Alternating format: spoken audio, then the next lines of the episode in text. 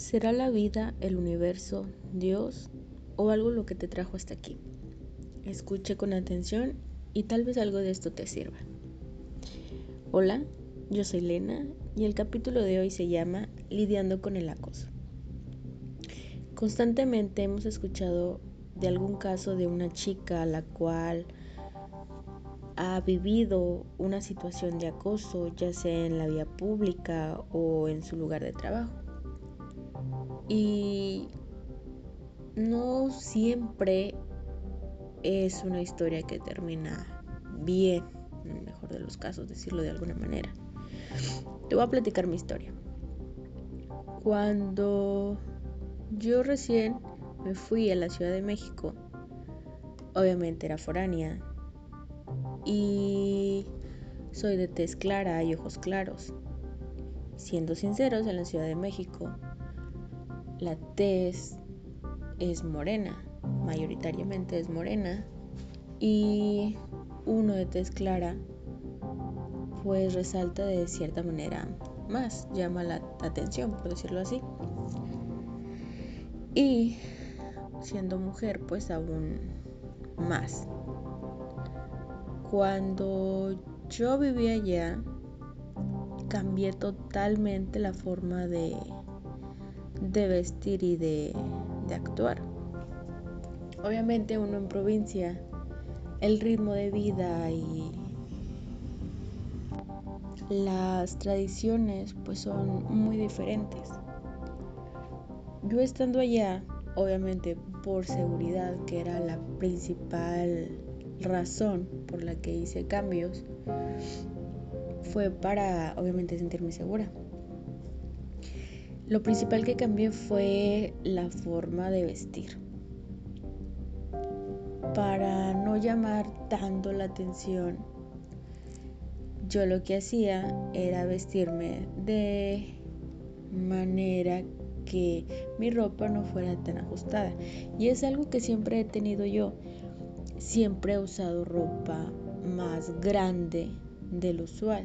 Si por lo general soy M, pues uso grande extra grande. Aunque me vea con la ropa muy holgada. Es gusto propio, no me gusta la ropa ajustada. Y al que sí, bueno, pues está bien. no solo usaba la ropa grande, sino que usaba diferentes tipos de capa, por así decirlo usaba, bueno, pues aparte de la ropa interior, hablando de la ropa arriba, de la cintura hacia arriba, usaba unas blusas o blusitas de tirantes o de resaque. Después usaba una playera mayoritariamente blanca.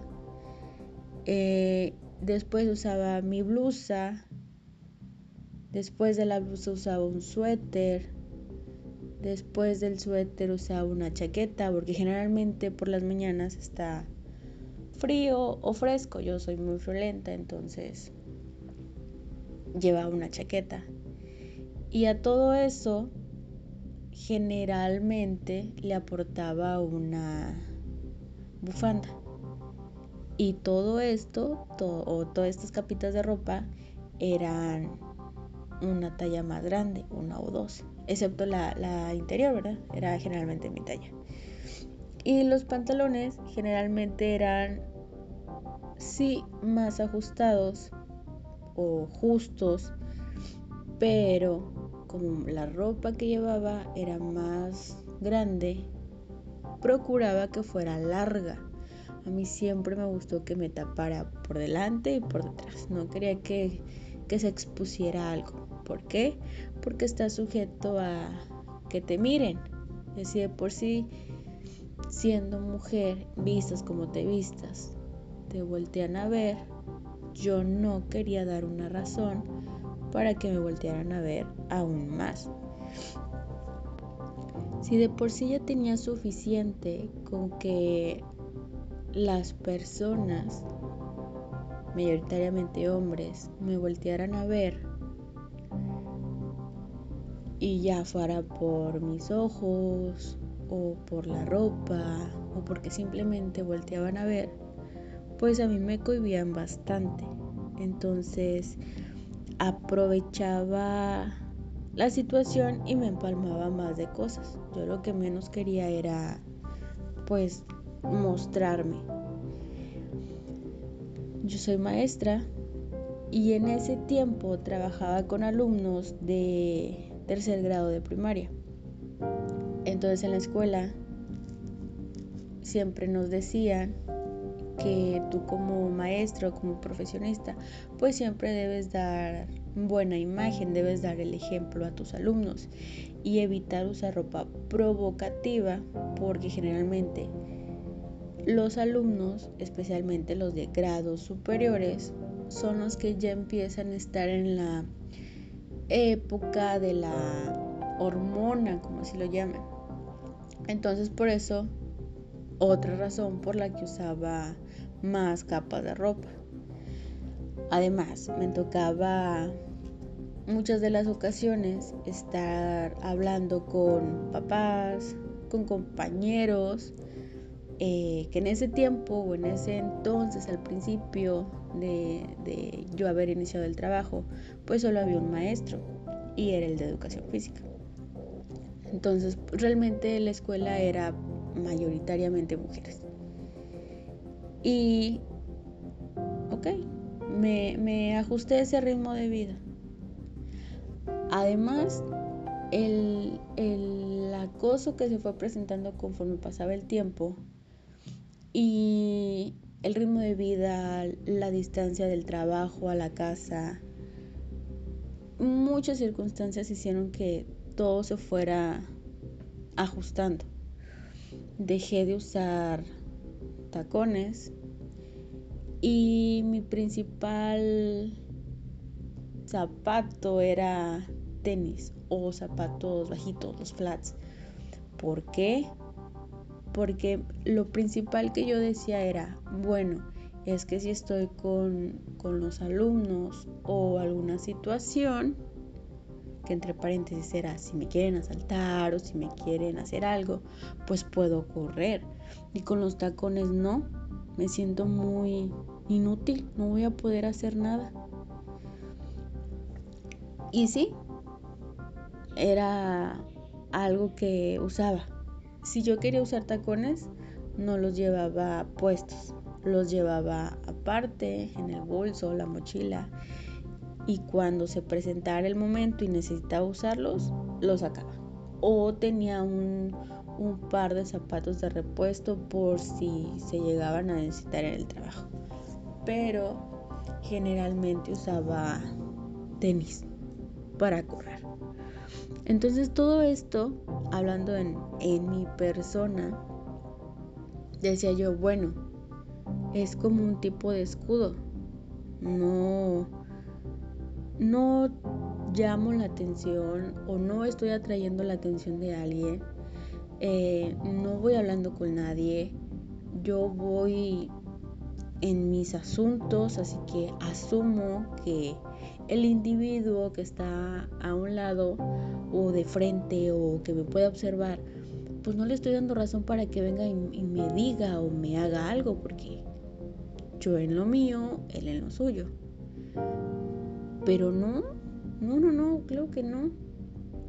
Ahora, lo único que sí me permitía como experimentar más era en el maquillaje.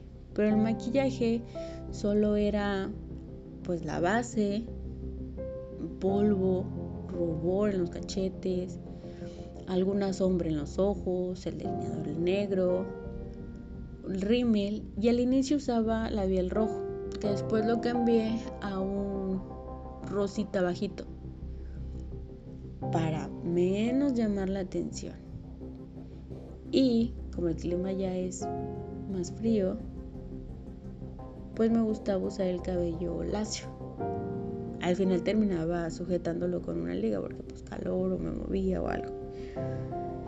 Pero sentía yo aún así que no llamaba mucho la atención. Y pues no. Claramente estaba muy, muy equivocada aún así con esas tipo precauciones que yo tomaba, seguía llamando la atención. Ah, para que no quisieran o para no mostrar a mis pompas o el trasero, usaba generalmente la mochila un poco más hacia abajo para que me tapara. Y aún así, eso no fue suficiente. Ahora, yo sé que en provincia, y yo sé que el acoso ocurre en todos lados, pero hablando de allá, o de mi experiencia allá, cuando uno se quiere transportar, generalmente en provincia, pues tiene su, su vehículo propio o, vehículo particular en, en los que te puedes transportar.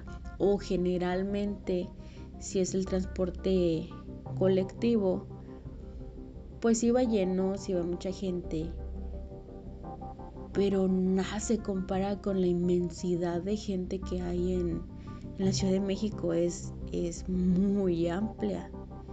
Sí me tocó entrar a puchones en el metro y quedarme súper pegadita en, la puerta.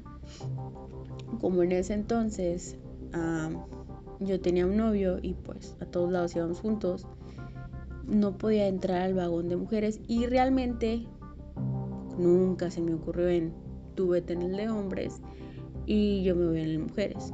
Aparte, si se me hubiera ocurrido, no creo que hubiera sucedido. Pero bueno, esa es otra historia. Y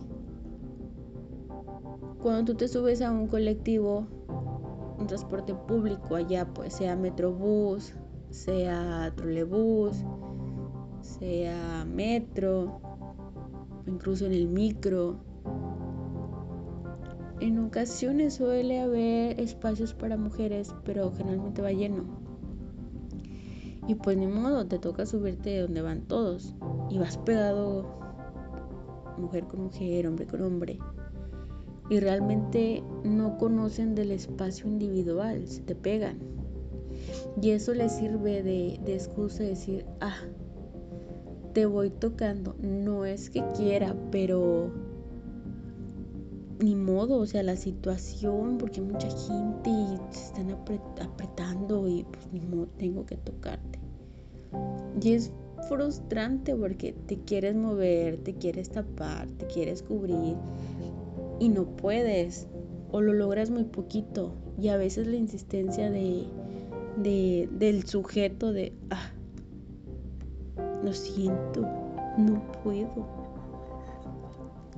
y es muy feo porque mm, a quién le cuentas o a quién le dices como que ah fíjate que, que me, me va tocando me lo va haciendo porque me ocurrió. Generalmente te decían, no, es que mucha gente, ¿cómo crees? Lo minimizaban. Ese es uno de los, de lo que puede llegar a suceder cuando tú hablas de, de lo que está pasando. Y ok, lo callas. Ahora, generalmente pensaba que por ir acompañada no iba a sufrir tanto acoso. En este caso, generalmente me acompañaba mi, novio de ese tiempo. Y realmente me decía, te observan, te miran, te miran de cierta manera, no les importa que esté yo. Eh, es que tú llamas demasiado la atención por ser así, por ser así. Entonces yo me la creía y me, me asustaba más y pensaba, bueno, pues, ¿qué puedo hacer yo para evitar que me, que me miren menos? Porque pues él se molestaba, pero tampoco era como que hiciera algo de imponer de, de yo voy con ella, no va sola, no la mires de así, no sé, algo. Yo me imaginaba que él hiciera. Pero pues no, tampoco ocurría. Me acuerdo, esta relación terminó y los últimos años que estuve allá me tocaba hacer mis trayectos y mi vida diaria sola. Y había un tipo que casualmente me lo encontraba, que abordaba en la misma estación que yo, se bajaba en la misma estación que yo, pero afortunadamente no, le tocaba ir en el mismo rumbo hacia donde yo me dirigía. Pero ese lapso de una estación a la otra se sentía su mirada. Y me, me, me provocaba cierta ñañaras o cierto escalofrío. Y me acuerdo que solía en voz baja, pero lo suficientemente alta para que yo escuchara algún comentario de qué bonita o ay, qué esos ojos o, o algo. Entonces un día me harté porque nos bajamos del metro, se bajaban los hombres y mujeres, mayoritariamente hombres, y él se bajó y iba silbando, pero su silbido iba escondido el, el como para de silbar de que estás bonita o, o, algo más obsceno. Y yo me enojé y me harté. Y le grité que basta, ya va a empezar otra vez. Obviamente todos los de ahí voltearon, me vieron como loca. Y obviamente fue de que, ay, el Señor solo va silbando para Él, no, no, no es para ti, no te sientas tan especial. Y dije, ok, ya. El punto era enfrentarlo, que viera que no tengo miedo y a lo que piensen los demás, pues ni modo. Ahora, apoyarme de un policía en la estación del metro no me daba tanta confianza. Llegué a verlos en acción en el, en el metrobús cuando una señora pidió auxilio, que realmente no me acuerdo por qué. No sé si porque un señor iba en el área de mujeres y no se quería retirar o una cosa así. Y el conductor, la señora fue con el conductor, pide auxilio ahí y avisan a la siguiente, en la siguiente estación, porque generalmente en cada estación hay un policía y es el que hace las debidas acciones. Pero no siempre funciona así. Ahora, cuando me tocó utilizar un vehículo privado, un taxi, un Uber, un Cabify, generalmente me tocaban personas bastante educadas, honestas, eh, vaya, sin ningún maltrato hacia uno. Y me sentía más en confianza de preguntar estas situaciones o esto que pasaba. Y yo les decía, es que acá tienen un concepto de vida muy diferente que en provincia. Son como, de alguna manera, llamarlos más, más liberales. Y no tiene nada de malo. Pero pues obviamente respetar que si uno no, no quiere o no es de esas ideas, pues pues se le deje en paz. Me acuerdo de, un muchacho, muchacho señor, que me decía, es que generalmente, y todavía se hace, decía que bueno, lo platicas con la chava si quiere llegar a algo más o no, o en qué, en qué situación está, pero usualmente son, somos más prácticos y es de, bueno, yo quiero, tú quieres, va, tenemos relaciones, o tenemos esto, o hacemos aquello. Dice, y en provincia es más marcado tener un, pues un cierto como procedimiento o como pasos a seguir. No quiero decir que, acá en provincia no seamos liberales, pero sí es cierto que somos un poco más conservadores que en la Ciudad de México. Y afortunadamente me siento que me siento bien que en el taxi no, no haya ocurrido nada malo, aunque sí haya ido muy paniqueada generalmente la mayor parte del tiempo. Ahora, el acoso en las calles principalmente los peatones. Te tienes que transportar de un lugar a otro, está cerca, no muy lejos, caminas y te topas con alguien y le pareces atractivo, le llamas la atención y está bien. Lo malo es cuando ya invade a tu persona o esta cierta distancia de, respeto y empieza a pues piropear por alguna manera decirlo. Y cuando te empieza a seguir cuando si tú vas a la derecha y él a la izquierda y deja su rumbo y te va siguiendo pues eso realmente asusta. Y la mayor parte de las ocasiones uno se bloquea. Bueno, hablando de mi persona y lo, de algunos casos que he escuchado, pues te bloqueas. O sea, simplemente tu instinto es de que, ok, hay que huir. Eh, busco gente o un lugar donde esté muy concurrido y tal vez ahí se detenga. Pero a veces no. La mayoría de las veces las personas ven y no hacen nada. Se puede decir que te dejan morir solo. O sea, saben de la situación, saben que algo está pasando y no hacen nada. Y de eso se aprovecha el sujeto este, de estarte molestando más. A menos de que si te metas a un lugar donde él ya no puede entrar o esté más vigilado y haga que se detenga. Y lo horrible es que no hay nada que ponga distancia, o sea, él simplemente va caminando y se acerca o te dice y está lo suficientemente cerca para que lo oigas y pueda él ver tu reacción. Y eso es lo que les atrae, o yo he visto que les atrae. Sentir que uno es vulnerable y le está afectando lo que le está diciendo. Ahora, los carros del movimiento tal vez no puedan hacerte nada si solo si no pasa de que te gritan o te chiflan o te gritan o te dicen algo y se van, continúan su camino.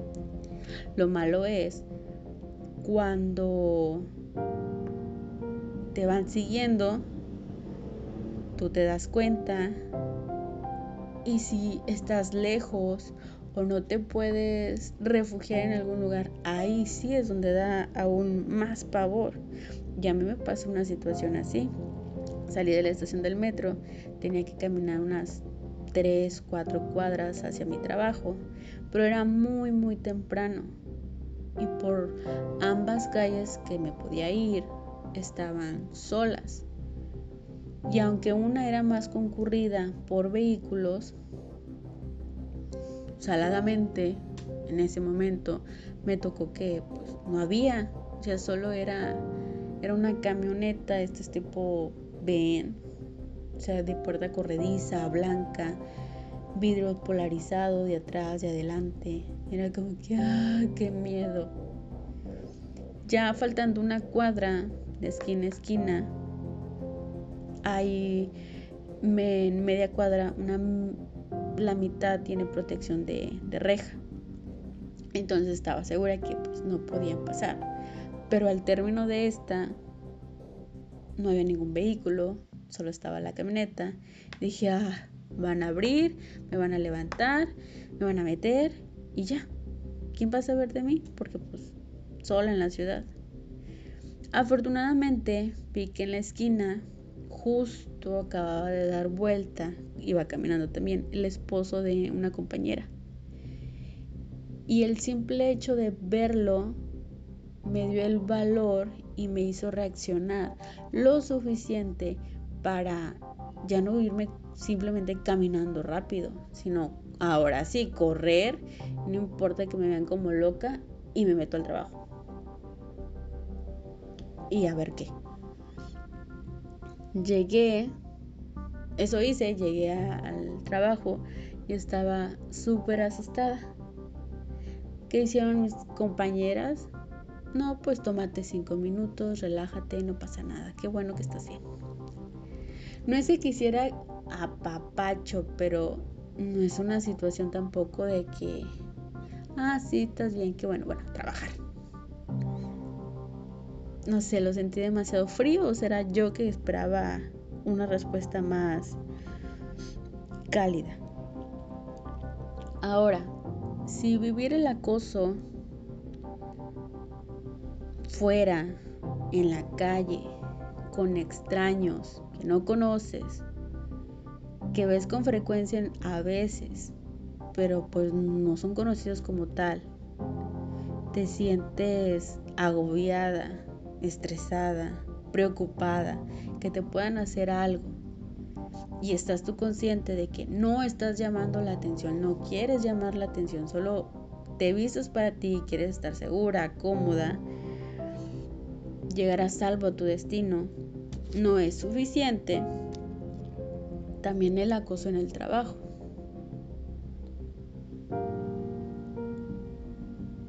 Y es horrible porque al principio tú trabajas con esta persona, tú dices, bueno, es mi compañero de trabajo, tiene un acercamiento pues un poco inusual, no lo ves tan extraño, porque pues tiene que acercarse a trabajar contigo. Y como generalmente uno aprovechaba los espacios de tiempo entre clase y clase, pues era normal que entre esa hora que se tenía, pues se trabajara mientras uno observaba a los alumnos que estaban trabajando, sea la hora de inglés, sea la hora de física, sea la hora que tuvieran ellos libre. Pero algo en ti como mujer te hace decir que tienes como un tipo de instinto o tu radar te dice no, algo está raro o algo está mal, no sé, se siente curioso. Y sí, no estabas nada perdida. Me pasa que actualmente tenemos grupos de Facebook, grupos de WhatsApp, donde pues generalmente las personas se hablan con mucha gente al mismo tiempo para pasar información, para hablar, para dialogar, chismear, lo que sea. Y de ahí, este sujeto es un maestro, saca mi número de teléfono. Haciendo paréntesis, es maestro de educación especial. Requiere tratar aquellos a niños que requieren más apoyo, sea de cualquier índole. Entonces, como yo tenía dos alumnos que necesitaban apoyo, más uno que el otro, pues por eso nos reuníamos para dialogar qué actividades hacer o qué trabajar con el niño. Saca mi número de teléfono del, grupo de WhatsApp y me habla. Era todavía mi, hora de trabajo y se me hizo extraño, pero dije, bueno, a lo mejor olvidó algo y necesitaba hablar o no sé. Contesto y era él. Y me decía que quería, en resumidas cuentas, quería tener algo más conmigo, que le parecía atractiva, que, me parecía, que opinaba, porque pues él estaba muy interesado, quería una oportunidad y yo, ¿qué? ¿Cómo? Recuerdo perfectamente el día que ocurrió. Sé que era aproximadamente como las 12 del mediodía, mis alumnos estaban en clase de física. Recuerdo esto porque yo estaba en el patio y el patio de mis el, perdón, el salón de mis alumnos estaba en el tercer piso, entonces por eso es que yo me encontraba en el patio. Me acuerdo que cuando le dije no, colgué y volteé mi, mi vista hacia todos lados. Giré mi cabeza, era como que alguien más escuchó, por favor, alguien más escuchó esta conversación. Díganme que sí, pero estaba sola. No sabré jamás si él sabía que me iba a encontrar sí en la escuela, pero iba a estar sola. Él me decía que, quería una oportunidad. Yo, ¿por? ¿Está casado? ¿O eso es lo que dijo en la reunión cuando se presentó y habló de él? Y bueno, a mí últimamente, ¿qué me importa? Y a esto siguieron varias situaciones. Una que mis alumnos se dieron cuenta que él se aproximaba demasiado hacia mí, no solamente se acercaba como que platicar, sino eh, eh, su postura, su cuerpo se aproximaba mucho hacia donde yo estaba. Si teníamos que hablar, se aproximaba mucho. Obviamente mi reacción corporal era de alejarme y más lo notaban ellos. Después de eso, los papás de mis alumnos se empezaron a dar cuenta que algo ocurría, pero no sabían qué. Tanto mis alumnos como sus papás eran de, armas tomar, de, de hacer algo. Yo, inocente, buena persona, tratando de no involucrar y no hacer mayor el problema, decía, no, no pasa nada, tranquilos.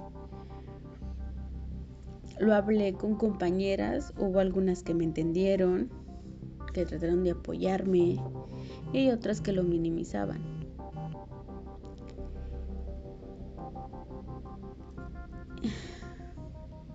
Dices, bueno, pues ¿qué hago? Dije, ok, voy a optar por lo legal, porque pues ya vi que mis alumnos eran de que si usted no puede, nosotros sí. Y eso me dio pavor porque yo no quería meter a mis alumnos en esto y no quería que esto se volviera más grande todavía. Entonces dije, ok, actuaré por lo legal, le notificaré a, mi jefe inmediato, que en, este caso es el director de la escuela. Se le habla también a, al que es del sindicato del maestro, que está ahí mismo en la escuela. Eh, hice todo el procedimiento. Presenté pruebas porque me llamó varias veces. Lo que estaba pasando con los alumnos, que se supone que no debía de hacer. Y para no hacerle el cuento más largo, se hizo un escrito que se supone que iba o más bien dejar de molestarme, ya no íbamos a tener contacto, iba a haber un, intermediario que iba a ser otra profesora, que ella iba a recoger y nada más se me iba a informar de, lo ocurrido. Y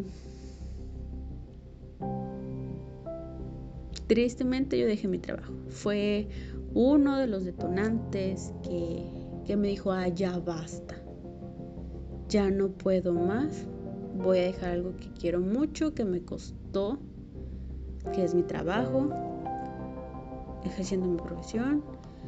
Yo ya no puedo lidiar con esto. Ya fue suficiente con lidiar con el acoso afuera y todavía en el centro de trabajo. Y que esto lo minimicen, no, ya, ya no puedo, ya no.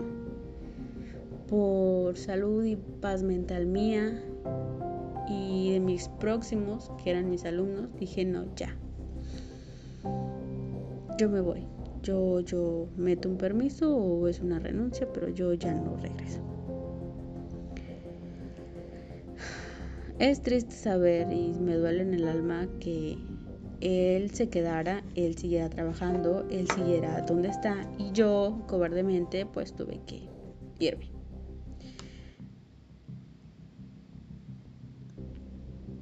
Y nada, quedó ahí. Yo no sé qué piensen mis compañeras, algunas se fueron, algunas se quedaron y siguen trabajando con él. Cuando tú sufres de acoso y cuando te ocurre una situación como alguna de las que mencioné, suceden dos cosas. Que en el mejor de los casos te entienden, te apoyan, te ayudan a buscar soluciones, porque en cierta parte me topé con algunas personas que me ayudaron a hacer eso, que fue una compañera y su novio a ayudarme a bloquear las llamadas porque aparentemente no la sabía bloquear. No sé qué cosa tenía mi teléfono que así no era y tenía que bloquearlo de otra manera y guardar un registro y bla, bla, bla. Mis alumnos, que su primera barrera fue de no la vamos a dejar sola, maestra. Si él tiene que hablar con usted, nosotros vamos a estar ahí. Vamos a estar presentes. Para que él se dé cuenta que no la está intimidando y sabemos de lo que está ocurriendo. En ese tiempo yo tenía sexto año, ya cuando ocurre lo del maestro. Pero también lo otro que puede ocurrir y que también pasó fue que lo minimizan. Dicen, ay, no es para tanto. Lo ignoran. Simplemente es como que, ah, no pasa nada. No te creen porque estas personas son bien hábiles y hacen ver o tienen otra careta o se muestran como que no, yo no hago nada, estoy equivocada, lo malentendido. Y pues no, no es así, realmente sí, sí hacen lo que uno está diciendo. Piensan que exageras, te tachan de loca. O sea, acepto, puede ocurrir porque hay personas que lo pueden llegar a hacer con tal de molestar al, a un hombre pero en la mayoría de los casos no exageramos, o sea, y hablando solamente por mí y mis experiencias, sí ocurre cuando alguien te molesta, lo dices y tratas de contarlo para que pare y ya no vuelva a ocurrir, pero si no te creen y esta persona sabe, obviamente va a seguir insistiendo y va a seguir molestando. Tantos casos que que han ocurrido tanto de personas no influyentes, tanto de personas comunes y corrientes que no que no tienen nada que ver con la farándula o con redes sociales les ocurre. Si a estos famosos influyentes creadores de contenido también les ocurre y lo han expuesto en redes sociales, fíjense, también dicen, a veces las tachan de exageradas, de locas, y no es así. Yo te digo algo, tú que eres mujer no estás sola, no estás haciendo las cosas mal. Te vistes para ti, actúas para ti y si en algún momento te vistes para alguien más, es tu decisión. Y está bien, no tiene nada de malo. Malo es aquella persona que te molesta, que te hostiga, que te intimida, que te quiere hacer algo y tú no quieres. Eso es estar mal. Tú como mujer no estás sola. Pide apoyo, pide ayuda, toca puertas, alguna se ha de abrir. Alguien te va a querer ayudar. Y si eres hombre y estás escuchando esto, si alguien te dice que no es no, y respétalo. No te está diciendo no para que te esfuerces más y continúes y lo hagas. Claro que no.